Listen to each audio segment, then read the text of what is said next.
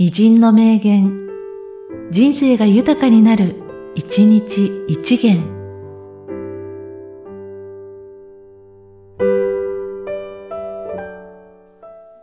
12月16日、田中角栄。私が田中角栄だ。小学校高等科卒である。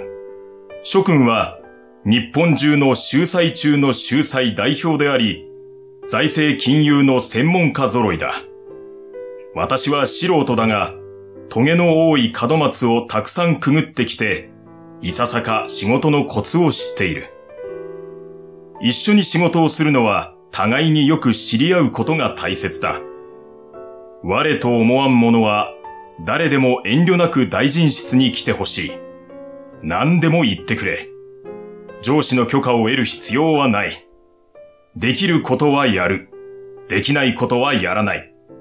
しかしすべての責任は、この田中角栄が負う。以上。